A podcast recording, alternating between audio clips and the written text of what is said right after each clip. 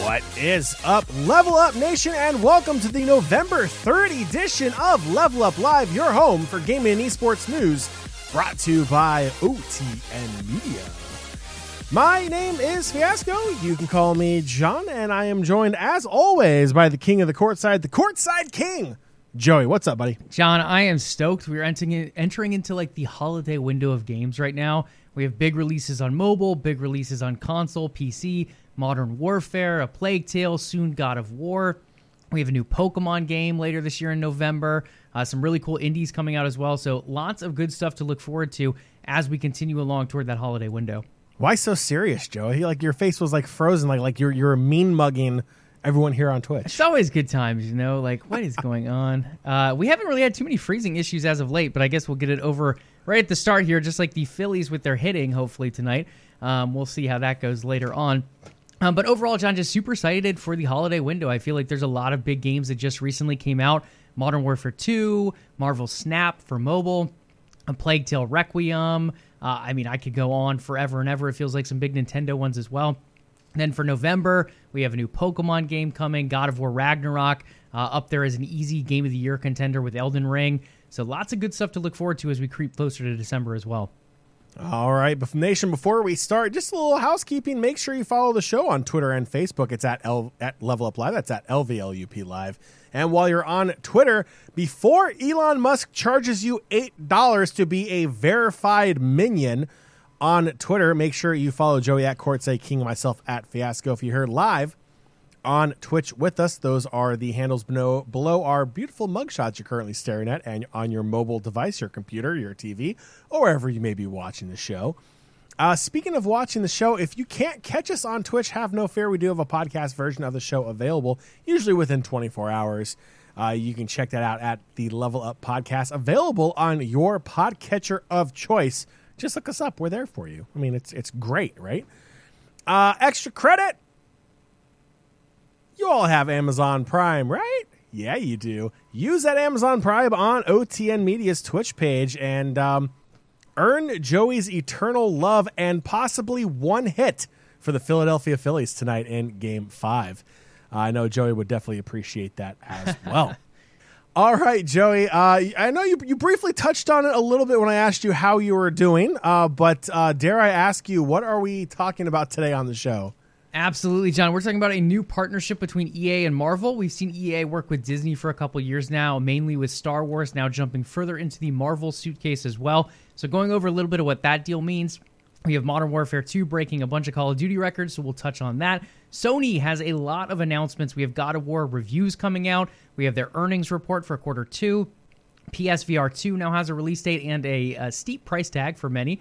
Uh, we have TLOU show news as well for the Last of Us HBO show. Embracer Group just rebranded a studio and then shut it down a week later, and much, much more. Ah, the good old rebrand and shutdown tactic. Ah, I love yes. it. It's absolutely fantastic. Uh, hopefully, we're not rebranding anytime soon because I'm feeling a little uneasy there.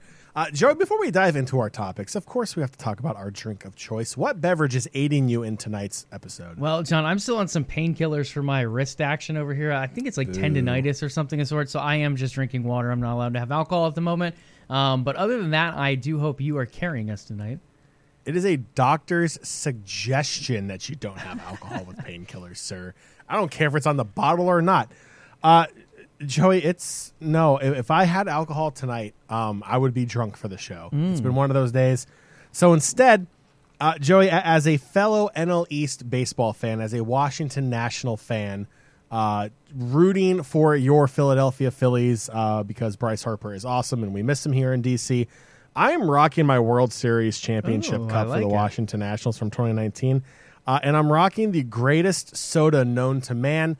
Uh, fight me if you think otherwise, and that would be Coca Cola Zero. Oh, okay. It's yeah, I absolutely. Love I feel Coke like a lot of people lean the Diet Coke route over regular or Coke Zero. No, uh, Diet Coke tastes stale to me. Um, I prefer Coke Zero. I think it's probably one of the best things they've ever made. Uh, since the uh, original Coke that had a certain drug in it. Um, but we're not going to talk about that because we are not a drug podcast, believe it or not. Uh, but yes, uh, Coke Zero in my World Championship World Series Curly W glass for the Washington Nationals. Joey, please finish off the Astros and get at least one hit tonight. Uh, that's all. That's all I'm asking for for you and your Phillies. Minimum, minimum one hit. Yeah, at Uh, least Jo- one hit. Hopefully, one win, though, John. One win is our target here. Let's aim for the stars, at least first here. Look, as I say, the best place in Texas to celebrate, the best party spot in Houston is the away clubhouse. Uh, the Nationals and the Braves can attest to that. Joey, we have our topics. We have our lack of adult beverages, but we have an amazing show here tonight. So let's get right into it. Let's get into gaming and esports news presented by Gamer Bytes. Oh, it's an ad. Gamer Bytes, gaming and esports news delivered directly uh, to your inbox weekly. Sign up today. If you're in chat, you can click on that fancy little bit.ly link there. And if not, uh, they'll be in the show notes for you on the podcast version. Gamer Bytes, get your newsletter today, uh, or Monday, I should really say, is when it's released. Joey, let's get into gaming and sports news. Let's go. Yeah, you guys can sign up today, but it won't be delivered till Monday, like John said. But definitely check that out if you haven't already. If you don't like it, unsubscribe, but at least give it a check. Now, on top of that, John, like you said, we have a lot to cover tonight. We're going to dive right in. EA and Marvel, both you and I, not as big fans of EA, but big fans of Marvel. We've enjoyed a lot of their TV shows and movies, uh, as well as their games. Now we have a look at potentially three more games. At least the deal is going to include three games. From what we've heard so far, one has been confirmed, and that is Iron Man. That's being developed by EA Motive. We're looking at a single player, third person game. It's going to be led by Oliver Prue. Oh, ho, ho, ho. Prula. Uh, I don't know how to pronounce this. I'm not very good with French, so you got the little French laugh instead. Uh, he previously worked on Marvel's Guardians of the Galaxy. Uh, so if you guys checked that game out, uh, it wasn't a Game of the Year award winner, but it was up there in the mid 80s. Uh, pretty good game, pretty decent length. I liked the story of it. It did have some variability in paths. You did come to the same ending, regardless of which way you took, but a couple missions allowed you to kind of change things up, go down different paths, uh, and encounter different story elements as a result. I was a big fan of the game, though. I thought they did a really good job. I was skeptical at first. It didn't look like the prettiest game. But as I played it, the graphics were there. I kind of grew to like the look of the comic book characters more than I expected to. So in the end, I think another Marvel game in his hands could end up being a gem. I just like you had like a borderline French stroke on, air. That was, that was fantastic. I was like, I'm going to try to pronounce this name, but I really have no idea how this one goes. Yeah, um, I'm excited for it. Um, you know, I, I had a lot of hope with EA and Anthem. Uh, Anthem was, was a lot of was really fun, and, and in all honesty, Anthem reminded me a lot of just the Iron Man character with that uh, mobility suit, that flight suit that your character had. So I I would like to think EA at least has the uh, technical aspect of the game already pretty well founded. I would imagine be kind of easy. I'm not going to say it's a straight copy, um, but it would be a, a fairly simple adaptation, if you will, uh, to build upon going into the Iron Man movie or not movie, uh, video game. I think it's great. I love Iron Man. I think a lot of people love Iron Man that follow uh, the MCU. Um, I, I feel uh, the Tony Stark character that Robert Downey Jr. played uh, won a lot of people over for Iron Man, and it's really helped uh, propel that character to new heights. Um, and I'm super excited that he's going to get his own standalone game. I, I think Iron Man is is definitely a very uh, interesting character with a lot of levels, a lot of uh, layers, like an onion, if you will. Thank you, Shrek. Um, but yeah, I, I like it. I'm I'm excited for it. My only hesitation like you said at the beginning, is it's EA, and that terrifies me. It absolutely, aside from Fallen Order, which I will give EA their credit for, um, I'm still absolutely terrified at everything that comes out of anything EA related. Um, so, hopeless, uh, hopefully optimistic, but at the same time, I'm going to put my bar very low. Right, and I think it's okay to have hesitancies. They've given us plenty of reasons to hesitate over the years. Uh, I do think some things in its favor, though. Again, Oliver working on the story, I thought Guardians of the Galaxy did pretty well in that department.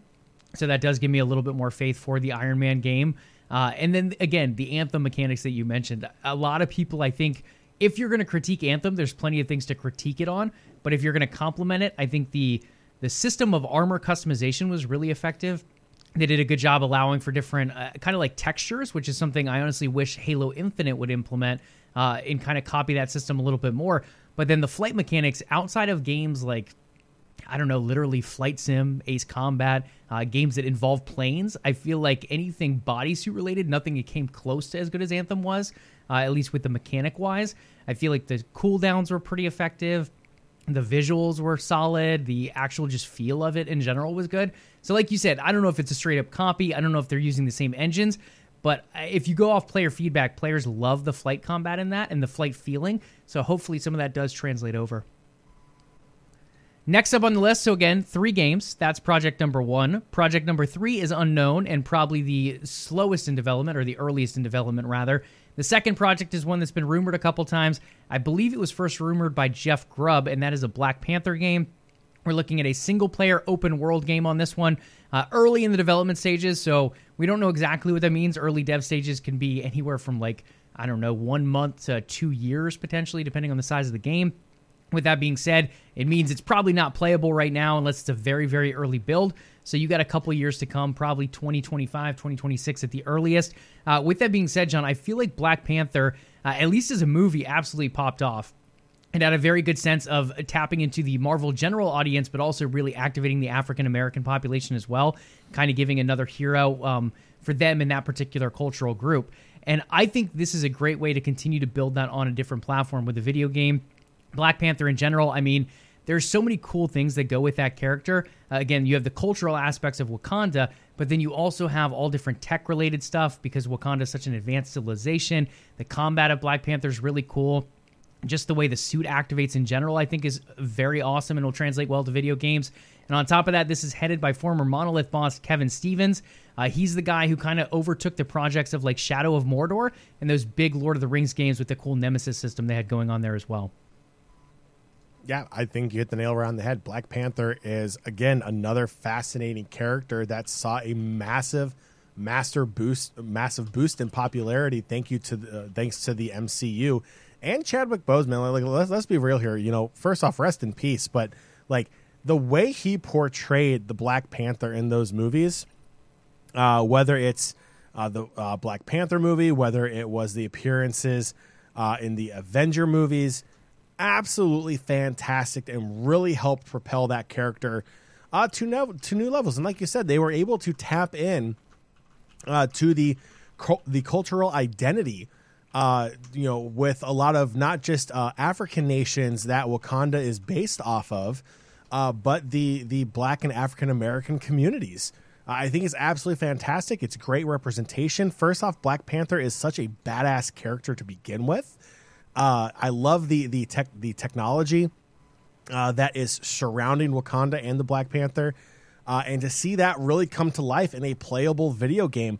Uh, I really can't think of another hero that deserves its own standalone uh, video game other than Black Panther. Yes, Iron Man would be great, but I'm gonna be honest. If I only had to pick one out of these three, I'd pick Black Panther. There, I feel like there's, I, you know, like you said, like, like we said with Iron Man, we had Anthem yes, I understand it's only one game that has like a flying suit capability, but but Black Panther, I don't know. It's, to me, it's just there. I feel like there's so much more that can come from a Black Panther open world style game uh, than a single player third person Iron Man uh, narrative driven based game. Don't get me wrong, I think it's going to be great regardless. But I think Black Panther will have the bigger impact overall, and I'm super excited for it. Again, I'm nervous that EA is helping develop this thing. Uh, I really hope they don't screw it up. But uh, again, Black Panther is a fantastic character that deserves its own title as well. And Chad, I'd be curious your opinion too, guys. Like, what other superhero games do you want to see? So, again, we don't know what this third one is. We have Iron Man, we have Black Panther. There's rumors that there's a Doctor Strange game in development from another studio as well. So, outside of those three and any other ones that we know are in the works, what other kind of superhero from the Marvel universe, John, would you like to see a game made of? Or villain? I mean, I think that's um, another cool route that they could go as well. Uh, so, it's no secret to anyone. I'm a big Spider-Man fan, but obviously, it's not going to be Spider-Man. Uh, Spider-Man has uh, two very good games that are currently out. Uh, Spider-Man on the PlayStation series uh, games, if you will, the PS4 and PS5, and Miles Morales as well. Um, again, if you're on the PlayStation side of things, uh, and even the PC now with the first Spider Man, definitely play it. Great game, absolutely fantastic. Um, if I was to have another Marvel character, who would it be?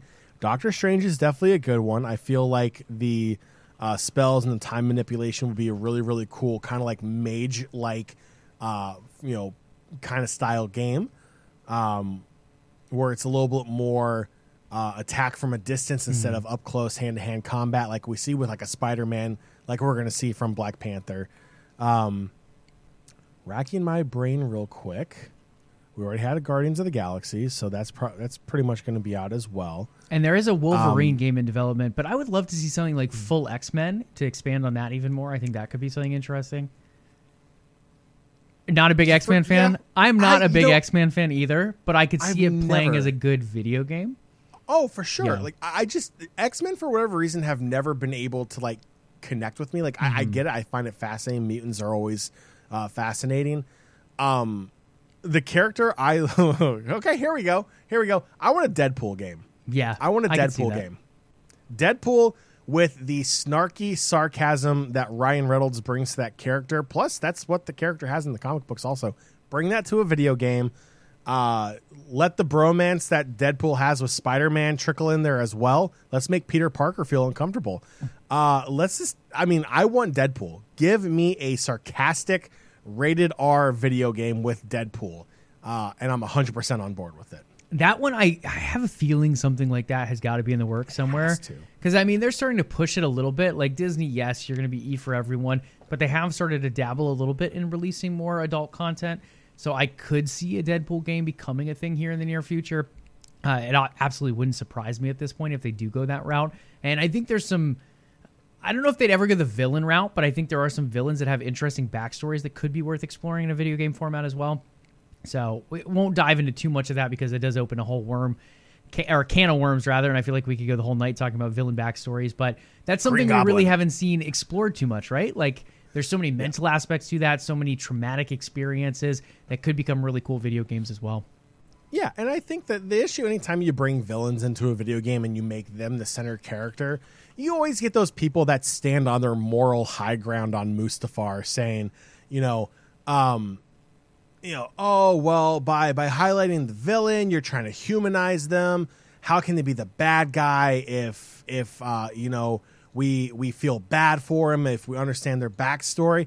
Look, I, I hate to break it to you. Every like not I don't I, I'm a, I'm the kind of person that believes not every person is born bad they eventually develop that way. So yes, even in like a comic book world, in the Marvel Cinematic Universe world, in the video game world, bad people aren't and bad characters aren't just bad from the get go. There's a backstory. Understanding that backstory adds more layers, more lore, if you will, into this universe. Into this universe, I think that would be fascinating.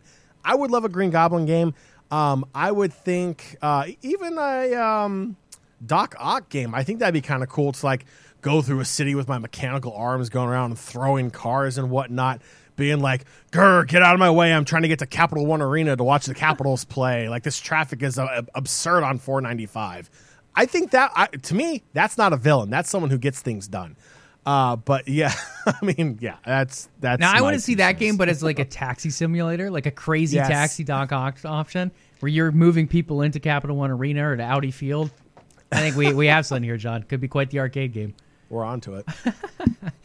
Absolutely. So plenty of different heroes and villains to pull from.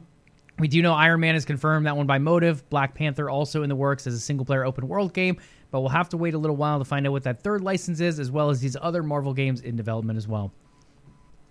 Next up on the agenda, we have Modern Warfare 2 breaking Call of Duty records as expected. I mean, John and I have projected this for a while now. You're looking at a Call of Duty game that the Modern Warfare series always sells extremely well. It's done it with Call of Duty 4 Modern Warfare, the first one, all the way through now. Just so happens that this one is continuing to break records and really breaks a big one here. Already selling over $800 million in worth of copies in its first three days of release. That breaks the previous record of Modern Warfare 3, which we don't have a three day record for, but it sold 400 million on launch day, as well as was up to 775 million in five days. So if it's at 775 million in five days, then obviously 800 million in three days breaks that. So it is the new record holder. Uh, I've said it before as well. assuming the Activision Blizzard deal goes through and Microsoft does acquire them, and we eventually get Call of Duty Day One on Game Pass, I think this is probably going to be the biggest selling Call of Duty game of all time. And I think that record will stay forever, again, assuming that deal does go through, because people are going to be playing on a Game Pass. So, again, breaking records already, but I really think this one could be the record to stay in many different departments. Now, Joe, I'm going to play a little devil's advocate here. Um, this is also the most expensive Call of Duty game with that new price increase. Very true. Um, so, so yes, while it's still impressive, they sold over 800 million dollars worth of copies in three days. That's 800 million dollars worth of copies at the new higher expensive price point. So again, not trying to say, look, it, it, it's an extra 10 bucks uh, or an extra 20 bucks, if you will, uh, depending upon, I don't know, what, whatever. And even if you are crazy enough to buy the Supreme Uber uh, Megadeth Badass Edition um, for like $129, that's, that probably helped out also. Uh, but but yeah, I mean, it, it's still nothing to turn your head up at. But but again, I'm just I don't know. I would like the cost of video games to stop going up as much. Uh, but hey, inflation, um, it's horrible. Uh, but yeah, it, it, it's massive. I mean, even with the, te- I would argue, even at the old price at fifty nine ninety nine, it would still hit over eight hundred million. Uh, uh, so it, it's it's nothing you know shocking there. I do wish that when this uh, goes when the merger goes through, when asterisk it goes through, um, it gets thrown on, on Game Pass. That way, it's a little bit easier to not have to shell out seventy dollars for this game uh, at get go. Joey, I have not bit the bullet as of yet, um, but I, I, probably will. I am kind of hoping for a miracle that this merger gets announced like yesterday, and it magically appears on Game Pass tomorrow, uh, which is a pipe dream. Yeah, but very yes, hopeful. Uh, yes, super exciting here. I mean, it's great for Modern Warfare. Reviews coming in from uh, friends that I know who have played absolutely love it. Uh, they think the campaign is very uh, uh, entertaining. The story is good. Uh, multiplayer, all that fun stuff that you see on Modern Warfare 2, 2 for this Call of Duty title. A lot of people are enjoying it, which is always a good sign when the fan base enjoys the latest version of your game to come out. So super excited for that, and uh, can't wait to finally dive into it when I have time. Yeah, absolutely. And I mean, it hasn't been without its critiques. Uh, a lot of people critiquing the menu design and the UI design. Mm-hmm. Uh, the person who designed it is the previous designer of Hulu's UI. So a lot of that TV based UI coming over into the gaming world. Uh, again, mixed reviews. I feel like most people don't like the UI. Some people do like the UI. Uh, so uh, it's one of those things people are still getting used to. But overall, the game is selling well. I think I, I would say the telltale factor probably of kind of your comparison there with the higher price Eventually, probably at the end of the quarter, we'll get uh, probably a straight raw copy number instead of a money number. This is how many millions of copies we sold, and it'll probably come after December, after the holiday window. So then we'll get a real idea of how it shapes up against some of these other Call of Duty titles and really just game titles in general. Um, but for now, it looks like a giant success. Next up, and unfortunately not quite as successful, but I do expect these to turn up quite a bit come quarter three. Sony has reported their Q2 PlayStation earnings. Services, we have 102 million PlayStation active users. That's down 2% over the quarter. We have 45 million PS Plus subs, which is down 4%. Uh, this is probably the most surprising. So, gaming companies in general are going to have a down quarter. The economy is not doing great right now. It's coming off some pretty big COVID years, so we're continuing to see a bit of a downturn there, as well as just when the economy is down, people are not spending as much money on entertainment, and gaming is considered entertainment for many. So this is big for this particular purpose because it's down 4% in its first full quarter after its newly launched relaunch of the PS Plus service.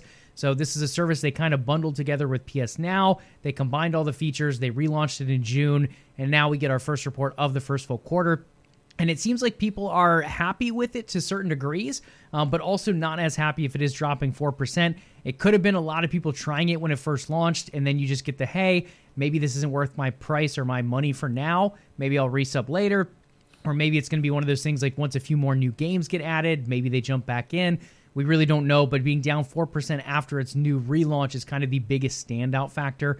Um, but again, everyone is going to be down, any gaming company in general, pretty much. Uh, unless you're Nintendo, they might find a way to still be positive. Uh, for sales, we have 62.5 million in software sales. That's down 18% for the quarter, and then 3.3 million PS5 sales, flat year over year. I didn't pull the number, but I think that means there are over 20 million consoles sold. Uh, PS5 consoles. That is, it could even be closer to 25 million at this point. Um, but those are starting to fill up. And with the holiday window, again, God of War Ragnarok releasing, and it looks like PlayStation stock should be pretty strong for the holiday. They're probably going to have a very, very strong quarter four to follow this week, quarter three.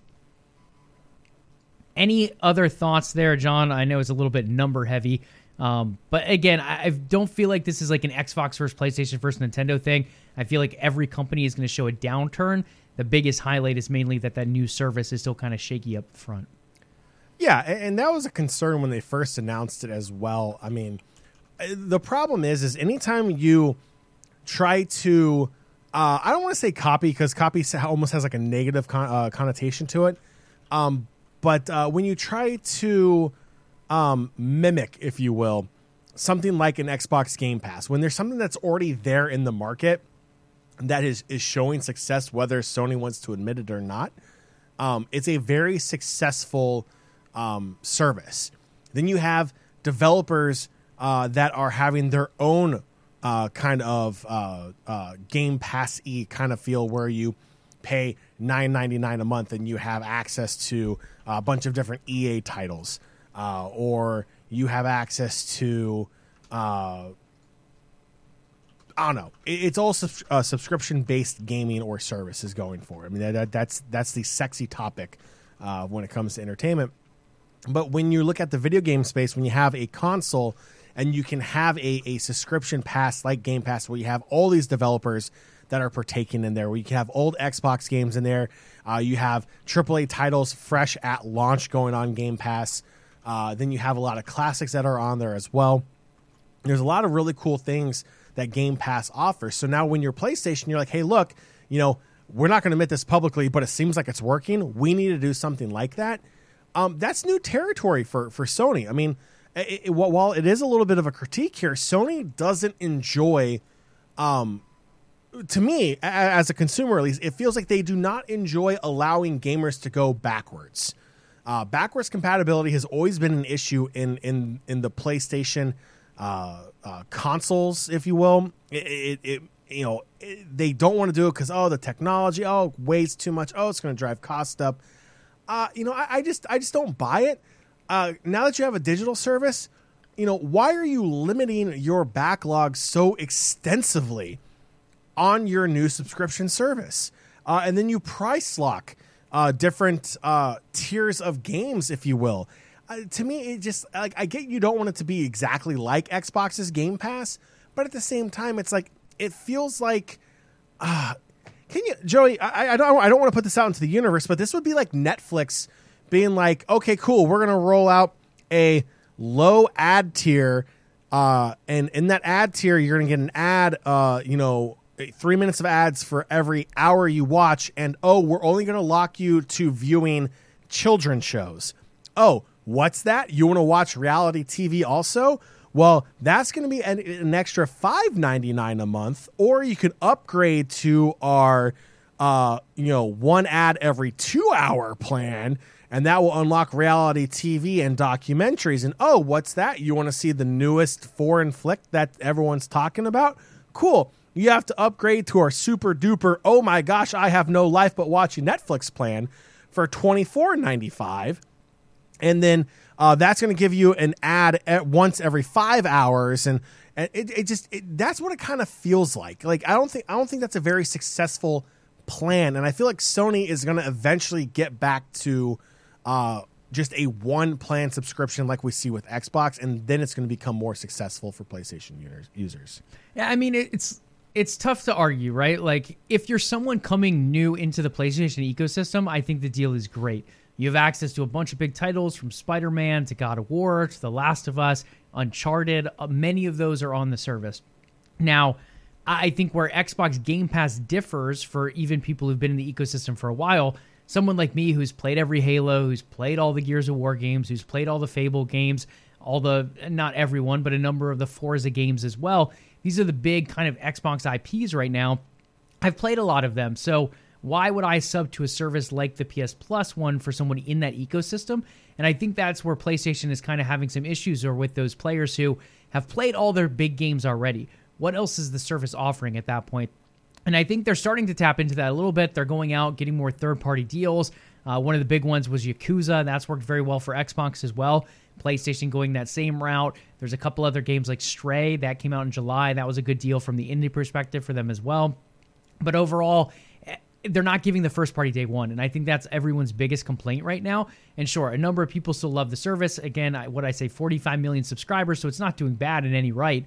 Um, but at the same point, not having those first party games, if you put God of War on their day one, I'm an instant subscriber.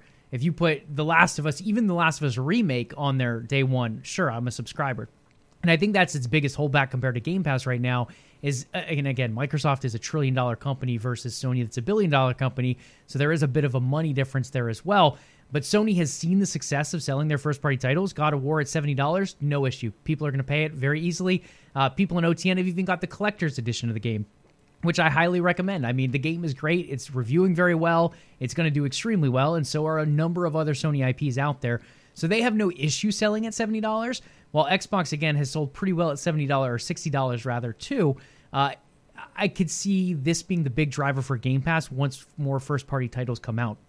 It's already doing pretty well as a service, but once you add Starfield and Redfall and the new Forza Motorsport and Avowed and Hellblade and all these games, more people are going to flock to Game Pass. And I think right now that's kind of where Sony is going to struggle. If they don't have first party and they're limiting their third party deals, how are they going to bring those people over? How are they going to pull those new gamers in that are not completely new to the ecosystem looking for a backlog to play? So I think that's the question they have to answer, and that's why we're seeing a downturn right now. But again, with bigger games eventually landing on that service six months or so after release, I think it will start going back up. Now, games are big and games are giant. We're going to talk about God of War Ragnarok here soon, but Sony also kind of teasing their new hardware. Uh, they've been releasing new information over the last couple months of what their new PSVR 2 is going to look like. They gave us an early 2023 release date. Now we have more details on that release date as well as that price. We're looking at February 2023, so just past the top of the year after everyone stops going to the gym because of their New Year New Year's resolutions. Uh, then they'll be diving right back into some gaming and hopefully some VR if you're Sony. Uh, $549.99 is going to be the price tag, John. Uh, I think I've said this before. I like the idea of VR, but I am not someone who has really dove into VR. I've tried on headsets, I've played some games here and there, um, but to me, VR is not at a place where I'm going to go out and spend a big price tag like this. And I think one of the things that, again, PlayStation does a little differently than some of these other headsets. A lot of them you can use on your PC. The PSVR 2, to my knowledge, is only going to be playable on the PlayStation. So with it kind of locked to PlayStation 5, that makes the $550 price tag even a little bit more. Uh, it makes me hesitant more going toward it. Yeah, and it costs more than your PS5 does. Um, so yeah, congrats! You're shelling out over a thousand uh, dollars to have VR on your PlayStation 5. I just, uh, to me, that that's ridiculous. That that's insane. Um, I've been very critical about the the price gatekeeping, if you will, of VR headsets, of VR units, even at $300. Uh, and then, you know, even the cheaper ones that maybe go down to 200, you still need to have a high performing uh, PC to really get a lot of bang for your buck out of it. Uh, it it's, it's price gatekeeping to a T here. I, I, I mean, whether this is a great piece of technology or not, I don't think anyone's going to deny that it's not an amazing piece of technology at that price point, if you have that kind of disposable income, you know, good for you. Good for you if you can drop over a thousand dollars to get a PlayStation Five and this VR headset. Uh, that that's that's fantastic. Um, but I, I really feel like this price is is way way overpriced from Sony. I don't think it's going to sell as well because of it. Uh, it, it could possibly sell if they could get this down to even $350, I think it sells better. But if you're going to sit here and tell me that the VR headset for the PlayStation 5 is going to cost more than the PlayStation 5 unit itself, I think you're out of your mind. And I think that's the thing, right? Like, I mean, we've talked to certain people on the OTN server that think it's going to sell very well because it's PlayStation. And again, PlayStation has an extremely loyal fan base. But I think the biggest thing with any of them, whether it be PlayStation or Xbox, stuff like God of War and The Last of Us sell great, and Halo and Gears of War, sure, they sell awesome. But the biggest seller is the third party stuff. It's your Call of Duty. Uh, your most player count is on Warzone, is on Fortnite, is on Apex. So while these games are great, and I think something like Call, uh, I think it's Horizon Call of the Mountain is going to be the VR Horizon game. Um, it, it, sure, it's going to sell fine. It'll sell a couple million copies. Great. I don't think this is enough to move this unit at the price they priced it at. When you look at consoles, they sell consoles at a loss. Xbox, I think, sells at a little bigger of a loss than PlayStation does, but they both sell at a loss. So overall, because of this tech, you're investing more into it. You're hoping the gamers buy your system at a reduced cost. You're fronting some of that, and then you expect to make it back, whether it be in PS Now or Game Pass subscriptions, based on game sales, uh, whatever it may be. You're hoping that the hardware, that the reduced cost of it, eventually breaks itself and brings it back via software pricing. So in the end, I feel like you're saying, John, I feel like they should have price cut this a little bit. Now I have no idea what it costs to make. Uh, for all I know, this could be a thousand dollar headset that they've already cut in half. I doubt that's the case, um, but I really don't know what the tech costs. At the same point, from a consumer perspective, like you said, buying something that is already the price more than the price of the console uh, it seems to be a big hesitation, especially with VR not quite taking off yet either. Yeah, and you know, again, VR is already such a niche market in the gaming industry. Um, I, I don't know. Like personally, I, I, I almost feel like they're trying to force VR.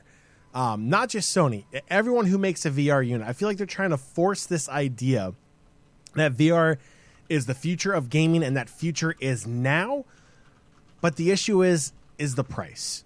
Uh, you know, console prices have gone up over the years, PC prices have gone up over the years, and then to release, you know, the PlayStation VR two, um, you know, when the entire globe is you know having you know economy issues, uh, you know, from those two lockdown years of COVID uh, it's just it, it, it's tough to for me for anyone that is not like again having a crap ton of disposable income at their you know dispense here to even think about trying to dive into VR anytime soon.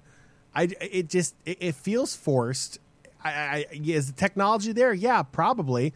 But is the technology there enough that will drive the price down? Obviously not. If this is going to cost more than the actual unit uh, that is required to use this head, this uh, uh VR set, the PlayStation Five.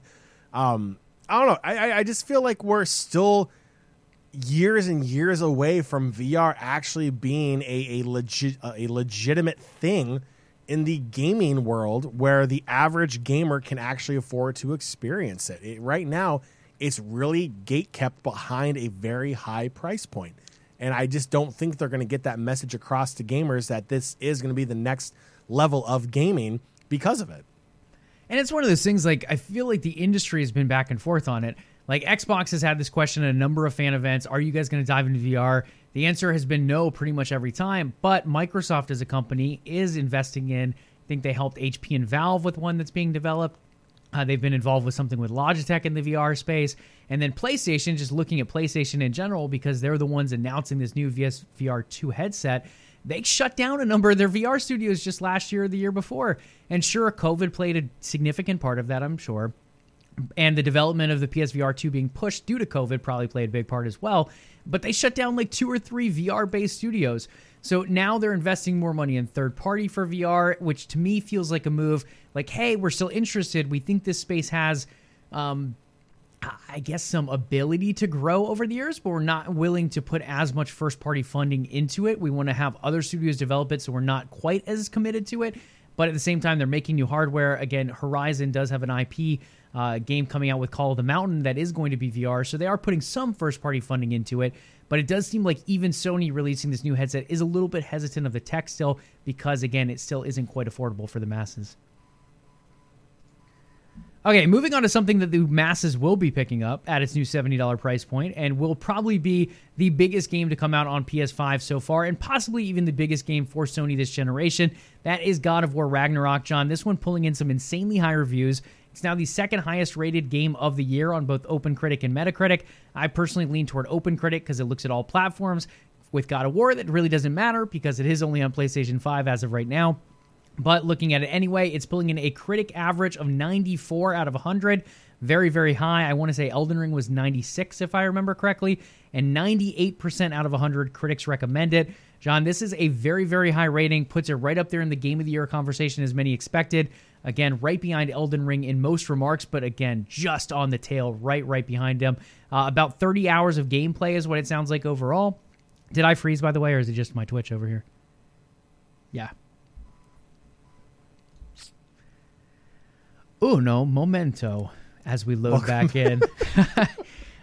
I did my little Okay. Spanish translation there for the podcast You did. listeners while I was watching your facial expressions. Um, so there, not too much dead air there. Um, overall, yeah, so it's rating very high. A lot of people excited to dive in. Uh, 30 plus hours of gameplay, it sounds like. If you're a completionist, add a few more hours, probably 10 or so onto that. Uh, from a lot of people, Gene Park being one that I've heard a lot of good things from uh, from Launcher. He really likes the side quests in this game. Previously, he said The Witcher 3 was his favorite side quest game ever made. It sounds like God of War Ragnarok now will hold that crown. Um, a lot of some really cool, unique things coming out. And again, I don't want to dive too much into it to give uh, any spoilers away, but it sounds like there's some cool, unique approaches to it, uh, as well as some of the cooler uh, more diverse environments and biomes kind of linked to these side quests. So, in order to really see the full scape of the world, you do need to go on the side quest to encounter, uh, again, different biomes, different bosses, and all that. That won't be tied to, again, the kind of epic main quest that's going to run about 30 or so hours. So, really cool game if you have a PS5, and eventually this will be coming to PC. We don't know the exact date yet. I would assume it's going to be a little quicker than two years, like we've seen a lot of their games recently. I think it probably will be around that one year mark, if I had to guess, for maybe next holiday season. Um, but overall, definitely one to put on your radar if you have access or are going to have access to a PS5 or PC in the near future. Anything else to say on this, John? I know you played some of the older God of War games. Uh, it's always been one of those really epic franchises from really cool combat uh, to really epic boss battles. And I feel like this one, at least from what we've seen in reviews, will carry that on definitely. Yeah, uh, the story has always been great. the The gameplay has been fantastic as well. Just uh, the game in general feels has always felt very good, even from the initial God of War. Um, I love how they uh, they're not afraid to think outside of the box when it comes to level design and different challenges. Whether there's puzzles, whether there's uh, riddles, or just feats of strength, or major battles against big bosses. Uh, they're not afraid to just throw everything and anything at the player to make them, you know, think and challenge them in many different ways throughout the game. I think the lore is fantastic. I mean, the fact that you're a god killer essentially in in in, in some of these cases, uh, you elevate to become a god. Uh, spoiler alert. Um, you know, God of War in general is just is a, a fantastic, fantastic title. Um, it's again when I I'll say it again when I switched over from PlayStation to Xbox, this is one of the titles that I knew I was going to miss, and I'm super excited to know that it's going to be coming to PC. So one day I eventually will be able to play it. Um, but yeah, it's it's a great title, and again, if you're a PlayStation uh, user out there, it, is a must buy. It is a 100% a must buy game. So keep an eye out for that one again, guys. That does release very soon. I think it's November 11th is the date that comes to mind. So I'll have to double check that, but I believe that's the launch date of this one, which means next week it'll be launching right in front of that holiday window. It will sell a ton of copies along with a ton of PS5s as we move closer to December. Uh, with that being said, Game of the Year conversations. This again elevates itself right up there with Elden Ring. It should be fun to watch how that all plays out as the year goes on. Next up, and sticking with PlayStation, but switching gears from games to TV based on games, The Last of Us show is set to premiere in January 2023. This is done by HBO. Of all video game adaptations, there's like 75 to 85 in the works right now, either moving to movies or TVs based on games. This is the one, uh, one of the top five, let's say, for me as far as anticipation. I feel like HBO could do a really, really good job with this. Again, we've seen them do great jobs with epic fantasy before. I feel like something apocalyptic like The Last of Us could do really well on HBO. They have a great actor actress cast. They have a number of cool environments that they showcase through screenshots already. The story, while it's going to be adapted from the sound of interviews, it will be I'm going to say somewhat truthful to the game. Like the core of it is going to stay the same, but certain things are being changed to keep it fresh for gamers as well as to adapt it a little bit more to a TV audience. Um, I'm stoked for this, John. It's right up there. I think Fallout and probably the Elder Scrolls games are the other two that I put in my top three right now, uh, as far as shows that I'm anticipating that are going to be really good in the near future. Uh, with that being said, this seems to be the first one of those three out, and January 2023 is that date. Yeah, I have, I have a lot of high hope for it. A lot of uh, HBO Max's series uh, have been very, very good. Uh, so I'm hoping The Last of Us um, you know, when that comes out, I am super excited for it. I will definitely give it a shot. Uh, fingers crossed, it will be good. I like it. I like it. So we'll keep an eye on that one as we get closer to that January launch date. Next up is Embracer Group. Again, that big group over in Europe. We've mentioned them a number of times on the show. They've continued to buy up studios. I think they're somewhere around 75 to 100 studios at this point. A lot of those being smaller studios, but their biggest acquisition as of recently was Square Enix West. They bought Square Enix Montreal. They bought Eidos Montreal. They brought Crystal Dynamics, and on top of that, they bought a bunch of IP. Uh, we're talking Legacy of Kain, Tomb Raider. They bought the Lord of the Rings IP, which just had a successful series on Amazon as far as TV series go. Um, this is a big deal. They've continued to grow. They've continued to make acquisitions. They're in a number of other talks, but now we're starting to see potentially the downfall. Um, they are starting to kind of get stretched a little bit thin, at least from the sound of this announcement, and they've shut down one of the newly rebranded studios. So, formerly Square Enix Montreal, they just rebranded to Onoma. It feels like what, John, two weeks ago at this point, maybe not even at that. Um, and they've said, okay, we have this great rebrand, we have this awesome new name. One to two weeks later, they're shutting it down. They're not firing a ton of people from the sound of things. They are going to roll them into Eidos Montreal, which is just next door. So they are keeping them within the company, but they're canceling their projects and moving them on to other projects. This came out from Jason Schreier. Um, he put up a nice little blog post on Bloomberg, as well as a number of different stuff out in a tweet. Uh, so some Onoma staff will move over to Eidos Montreal. Again, some will probably be let go as well. Unfortunately, that is the way of the industry. Eidos has canceled an unannounced game. I don't know what unannounced game that is. There's a number of games in the works from these studios. Um, Legacy of Kain, I believe they were working on some stuff. Deus Ex, they had another game in the works as well. Um, but one of the things they will be working on is an Xbox game, and that is Fable. So they will kind of be outsourced. We've seen this already from one of these studios of Square West. Crystal Dynamics is working on um, Perfect Dark with the initiative. And now it sounds like Eidos Montreal and Onoma slash Square Enix Montreal that is now merged into them uh, will be assisting Microsoft and Xbox with Fable 2. Um, John, I think there's a few different parts here, right? One of them being so Embracer has continued to make these acquisitions, and now they're starting to downsize or reinvent themselves a little bit. Does this make you nervous for future studio acquisitions, or do you think this is kind of the initial nail in the coffin of Embracer, maybe starting to slow down on the acquisition front? first off, I think it's a really crappy move that they're going to even spend the money to rebrand a studio, then just shut it down a couple weeks later. Are You're going to sit here and tell me that you didn't know that that was coming. Mm. Uh, I just that I just think is a really scummy move. Um, yeah, I I think Embracer's starting to realize that they, they need to pump their brakes a little bit, especially in in the the way that the economy currently is.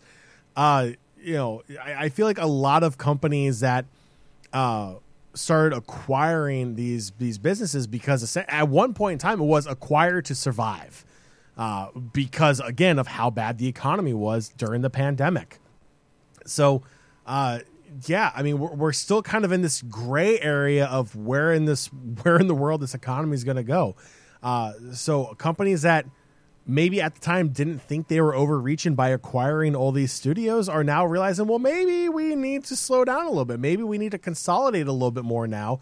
We have the manpower uh, to to you know develop these games going forward, but we can't spread them out as much as as we originally thought. So we need to consolidate a little bit. Um, so yeah, I, I feel like this is more of a you know give and take with the way the world's economy is currently going. Uh, you know, acquiring the studio, great move. Uh, rebranding it and then shutting it down in two weeks, not a great move, but at least they're keeping the the, the, the personnel for, for as we know, moving them on to different projects. I, I think that's a smart move.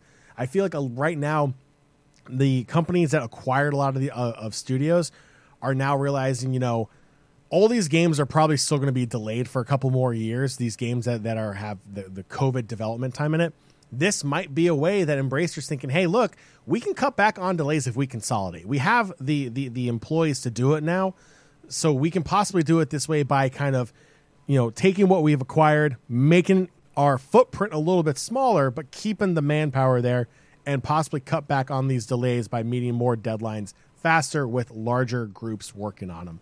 Um, I, I, like to try to be positive in this, uh, but there's no positive way you can spin on shutting a studio down. Yeah, it's definitely tough. It's not a great situation to be in, obviously, as an employee or as someone who just enjoys games in general. You never want to see people cut from their jobs, especially projects being shut down. Uh, a number of notable ones from Star Wars 1313 to many others in the industry that unfortunately have never really seen the light of day outside of little leaks here and there. And it sounds like a lot of these will be the same case unless they're just shelved for a while. Um, but overall, it is sad to see it happen this way. Uh, at the same point, I'm kind of in agreement with you here, John. I think we'll still see some acquisitions from them, but I think it'll be smaller studios, with these three being kind of bigger, really buying up pretty much all of Square Enix's Western division, division and the Lord of the Rings IP as well. Uh, they kind of spent a lot of money, and I feel like that is one thing that Embracer really hasn't necessarily lacked. But now, with the economy taking the turns that it is, it will make them think twice about a couple of these moving forward. The other thing I think that's kind of big here is that now this is one of formerly three studios, now two studios, both of them working with Xbox on different things here. Uh, a lot of people prior to the acquisition from Square Enix, from Embracer Group making the deal initially, uh, a lot of people thought this studio was going to go over to Xbox. Crystal Dynamics was working on Perfect Dark already with the initiative. Number of the relationships were kind of being built between these two studios. You saw Eidos put Guardians of the Galaxy over on uh, Xbox Game Pass as well, and that did quite well on Game Pass. So now, overall, as we continue to move forward, we see these deals being made. Uh, I think this could be something, and again, I could be wrong. If Embracer does think they bit off more than they can chew, and there's already this relationship going on between Microsoft and Xbox, and both these studios now working on Xbox titles, uh, again, on top of some of the other titles they are working on for themselves, I wonder if we see them either become permanent studios of Xbox or become fully acquired eventually once the Activision Blizzard deal goes through as well. I definitely think that is something worth keeping an eye on, John. Um, I'm not sure if you have any thoughts on that, um, but I do think these two could be acquisition targets again, working on Xbox games, having that relationship, uh, especially if Square Enix or rather um, Embracer Group does look to spin some of these studios off. I could see these two being prime candidates for that spinoff, uh, with Xbox looking for support studios as well. Next up is your territory in the technology realm, and that is AMD. We had their RDNA 3 announcements today, as well as a number of different graphics cards, processors, and all that goodness. Uh, a lot to dive into. I didn't get to see the show live. I doubt you got to see the show live because it was pretty late in the day. Um, but are there any highlights that you've heard or anything in particular you were kind of looking out for with this show? I'll be honest, I haven't even have a chance to dive into it yet. Um, yeah, I'm. I I apologize. I'm actually not prepared on this topic. I have not had a chance to dive into it. You are all good. So we'll probably hold off then for a little bit on this one, guys. Uh, one of the things that I think AMD has done very well, and John, I feel like you and I bring this up every time there's an AMD or an Nvidia showcase. AMD has continued to pr- push their prices down and their fidelity up in a lot of these processors. So they're continuing to put out better and better products, but also cheaper products, allowing the masses to kind of dive in a little bit more. Pretty much the opposite of what we've been saying with VR earlier in tonight's show. So as that happens, the big competitors, mainly Nvidia and then Intel out there now as well, have kind of had to drag some of their prices down too to kind of meet some of this new, uh, I guess, requirement of this particular sector of the industry due to AMD pushing it so much more consumer friendly. Now, with people data mining or Bitcoin mining less, rather, uh, we are seeing some of these prices naturally come down too. But I think AMD has been a big consumer victory here, continuing to push these prices more into consumer hands, allowing more graphic cards to be purchased as well. Yeah, I, I think one of the biggest things AMD is going to have here going forward with their uh, graphics card line is uh, with the announcement of the RTX 40 series from uh, from Nvidia. Uh, the issue is is is there's a new uh, adapter for the pins for the power supply to go to that card. Um, I do believe the uh, uh, AMD cards will have the standard plug-in for it, so it's not going to require a new power supply unit, uh, which is big. Because let's be honest here, if you've invested into your power supply unit, which if you have a gaming PC and you have anything less than a gold-rated power supply unit, you're doing it wrong and you're playing with danger uh, protect your stuff, get a better power unit. Uh, uh, if you have to get a new power unit uh, to to you know power this new card, you're looking at an additional 200 300 dollars. Uh, and again that's because i do not recommend anything under gold. Um, you know that's something you have to keep in in mind with. So if you're getting the same kind of performance and the same kind of power that you can get from the 40 series from NVIDIA on the AMD card, and you don't have to upgrade your power unit, I mean, look, gamers, I'm going to be honest with you out there. Graphics cards are plug and play. They, really are. It doesn't matter what motherboard you have. It doesn't matter your processor, uh, whether you're uh, uh, an Intel chip based uh, processor and motherboard, or whether you're an AMD chip uh, based uh, motherboard and processor. Plug and play it. Uh, in all honesty, if you're looking to upgrade your graphics card and you don't want to shell out, you know, fifteen hundred dollars for the forty ninety, uh, then great, shell out nine hundred dollars or twelve hundred dollars for the top of the line AMD card. And oh yeah, by the way, you get to save an additional three hundred because you don't need a new power supply unit. I hate to be Uh, this so- guy, John, just yeah. to cut you off. I had no idea it was plug and play like that. I thought there was Pretty some much. relation between motherboards or processors where you kind of had to have something similar that could work with one another. Wow. No. I mean, the- the, the only thing. The, the, the processor and motherboard are the ones that have to work together. So you have to have the motherboard that is able to read that generation of chipset, um, which is why you'll see like, oh, it's a Z490 chipset motherboard for for Intel, uh, you know, which means you can't use like a, uh, you know, a, a- you know backwards generational, uh, um, you know, processors on that motherboard. So it's like whenever you upgrade your processor or you know your your your your, your processor chip, it's like okay, great. Is it compatible with my motherboard? Because if it's not compatible with my motherboard, I need a new motherboard, and then you run into other issues because guess what your operating system is tied to? Your motherboard. So then you have to go through and, and beg Microsoft, hey, please don't charge me an additional license fee. I had to upgrade my computer. I got a new motherboard. Microsoft is usually pretty good about helping you out there. Um, but, you know, yeah, graphics cards are, are borderline plug and play. Now, there is something to be said when you have an all AMD uh, build. Uh, they are meant to work well together. They do. Uh, it, it is streamlined. Think of like Apple products, very streamlined when you're inside the Apple ecosystem. Same thing with AMD here. Uh, the big thing that it comes down to is your monitor. If you're going to take uh, advantage of like NVIDIA's G Sync, you need a G Sync capable monitor and only an NVIDIA graphics card. An AMD FreeSync will not work on a G Sync and vice versa. Um, that's where the, the, the comparisons really come into. Great stuff. Look at that, guys. Tech hour with John over here at the end. Sorry. So, well, no, I mean, this is awesome. This is, I learned something new too. I wasn't expecting to learn something new tonight, but here we are. Um, RDNA 3 sounds fantastic, though. Some really cool fidelity things coming along with that on top of the new hardware. Again, graphics, uh, graphics cards, processors.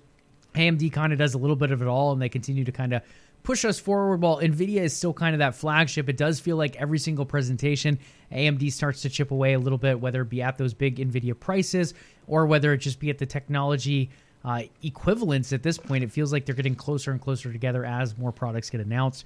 So definitely something to keep an eye on. And again, huge win for AMD as they continue to uh, play a little bit of that consumer hero, making the graphics card industry a little bit more accessible to others.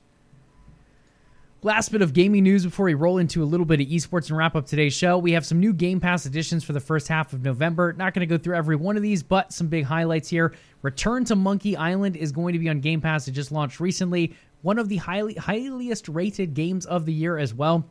It's not God of War. Uh, it's not Elden Ring, um, but it is up there as far as kind of indie games go. So Return to Monkey Island dropping this month.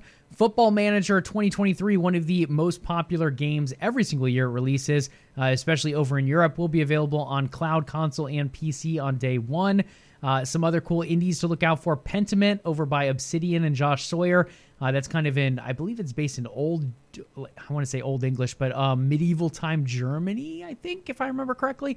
Uh, one to keep an eye on. I think that's going to be a really cool indie game that kind of works its way into one of the top indie games of the year.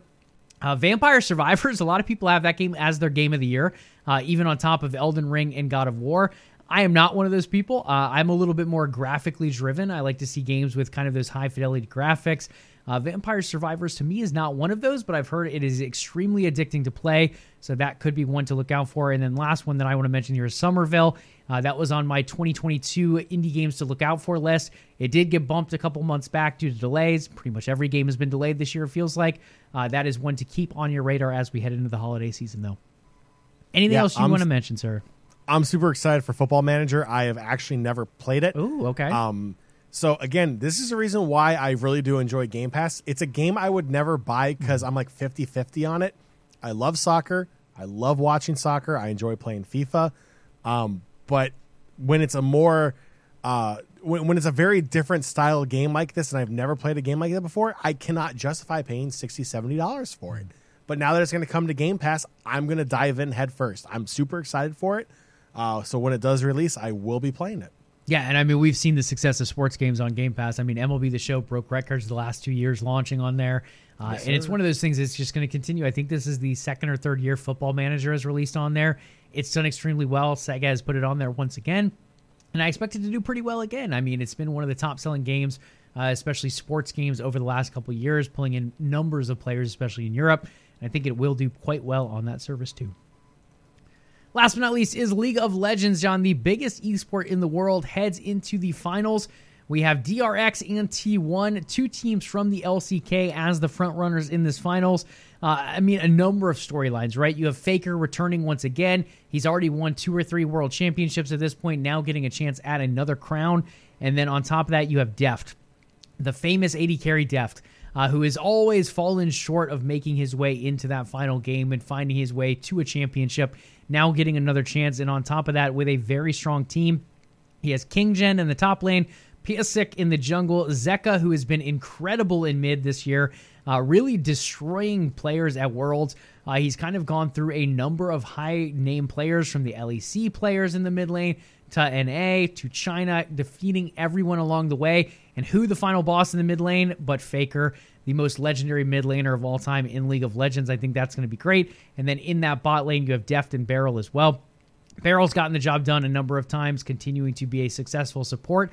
And now he'll bring those analytics to this team in DRX to see if he can get the job done up against T1 that includes Zeus, Oner in the jungle, Faker in the mid lane, Gumayas, Gumayusi uh, at bot lane, and then Keria at support. Again, extremely talented as well. Two of the best teams in the world. Again, both coming from South Korea, as the LCK has been an extremely powerful region over the last couple years. The LPL has made their noise, and China won it last year. But this year, it is going to be an all Korean final. And John, it should be a banger. Uh, I would not be surprised if this one does go five games it needs to go five games right. Give me seven. Uh, this this matchup is spicy. Uh, uh, I've said it before. I'll say it again. If you or uh, someone you know is interested in esports, uh, diving in, trying to figure out what this whole esport thing is about, maybe someone's interested in League of Legends. Uh, there's no better time than to introduce them to League of Legends esports than than this matchup. It's going to be absolutely insane. Uh, I'm excited for it. It's going to be absolutely legendary. Uh, it, it's going to be an absolute bloodbath on the Rift, and and I'm here for it. I'm super excited for it. Uh, Faker in his element once again. Uh, it's it's exciting. It's it's it's really really exciting. If if you're into esports, if you're into League of Legends, this is a matchup of the ages. Absolutely, one to look forward to, and it is coming soon. This does kick off. I believe it's this Saturday. John, do you remember exactly? I just shut it. Um, but I think it's this Saturday, November 4th? November 5th. This Saturday, November 5th, 8 p.m. Eastern Time for those checking it out. DRX versus T1 should be one for the record books. Definitely one to keep an eye on as Faker could go for his next title. Deft could be going for his first legendary players across the board, and should be some very, very, very good League of Legends action. With that being said, I am hoping to see not only the League of Legends World Championship be a hit, but I'm hoping my Philadelphia Phillies can get a hit in tonight's World Series game after going hitless last night against the Houston Astros. And that, again, is why we did the show a little bit earlier tonight as we wrap up around 8 p.m. to go see that first pitch over on Fox, I believe.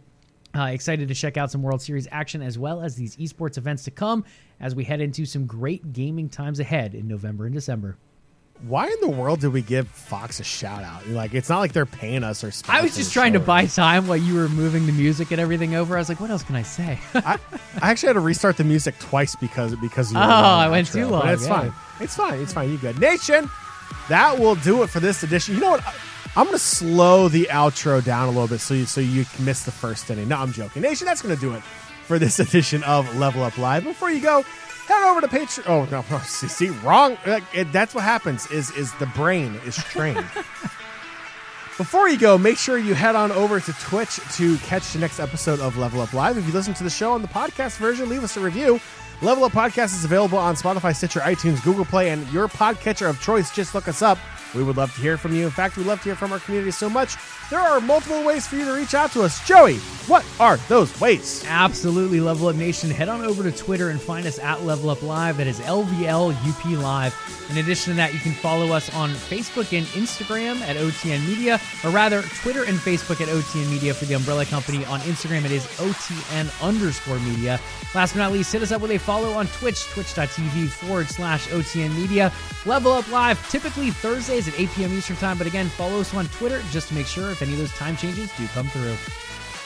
All right, make sure to tune in next Thursday. That is the 10th of November as we continue to cover the latest and greatest in gaming and esports news. Do your ears and eyes a favor.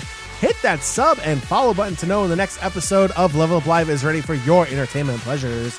We'll catch you all next week. Enjoy your weekend. Tune in to the finals of League of Legends. It's going to be absolutely epic.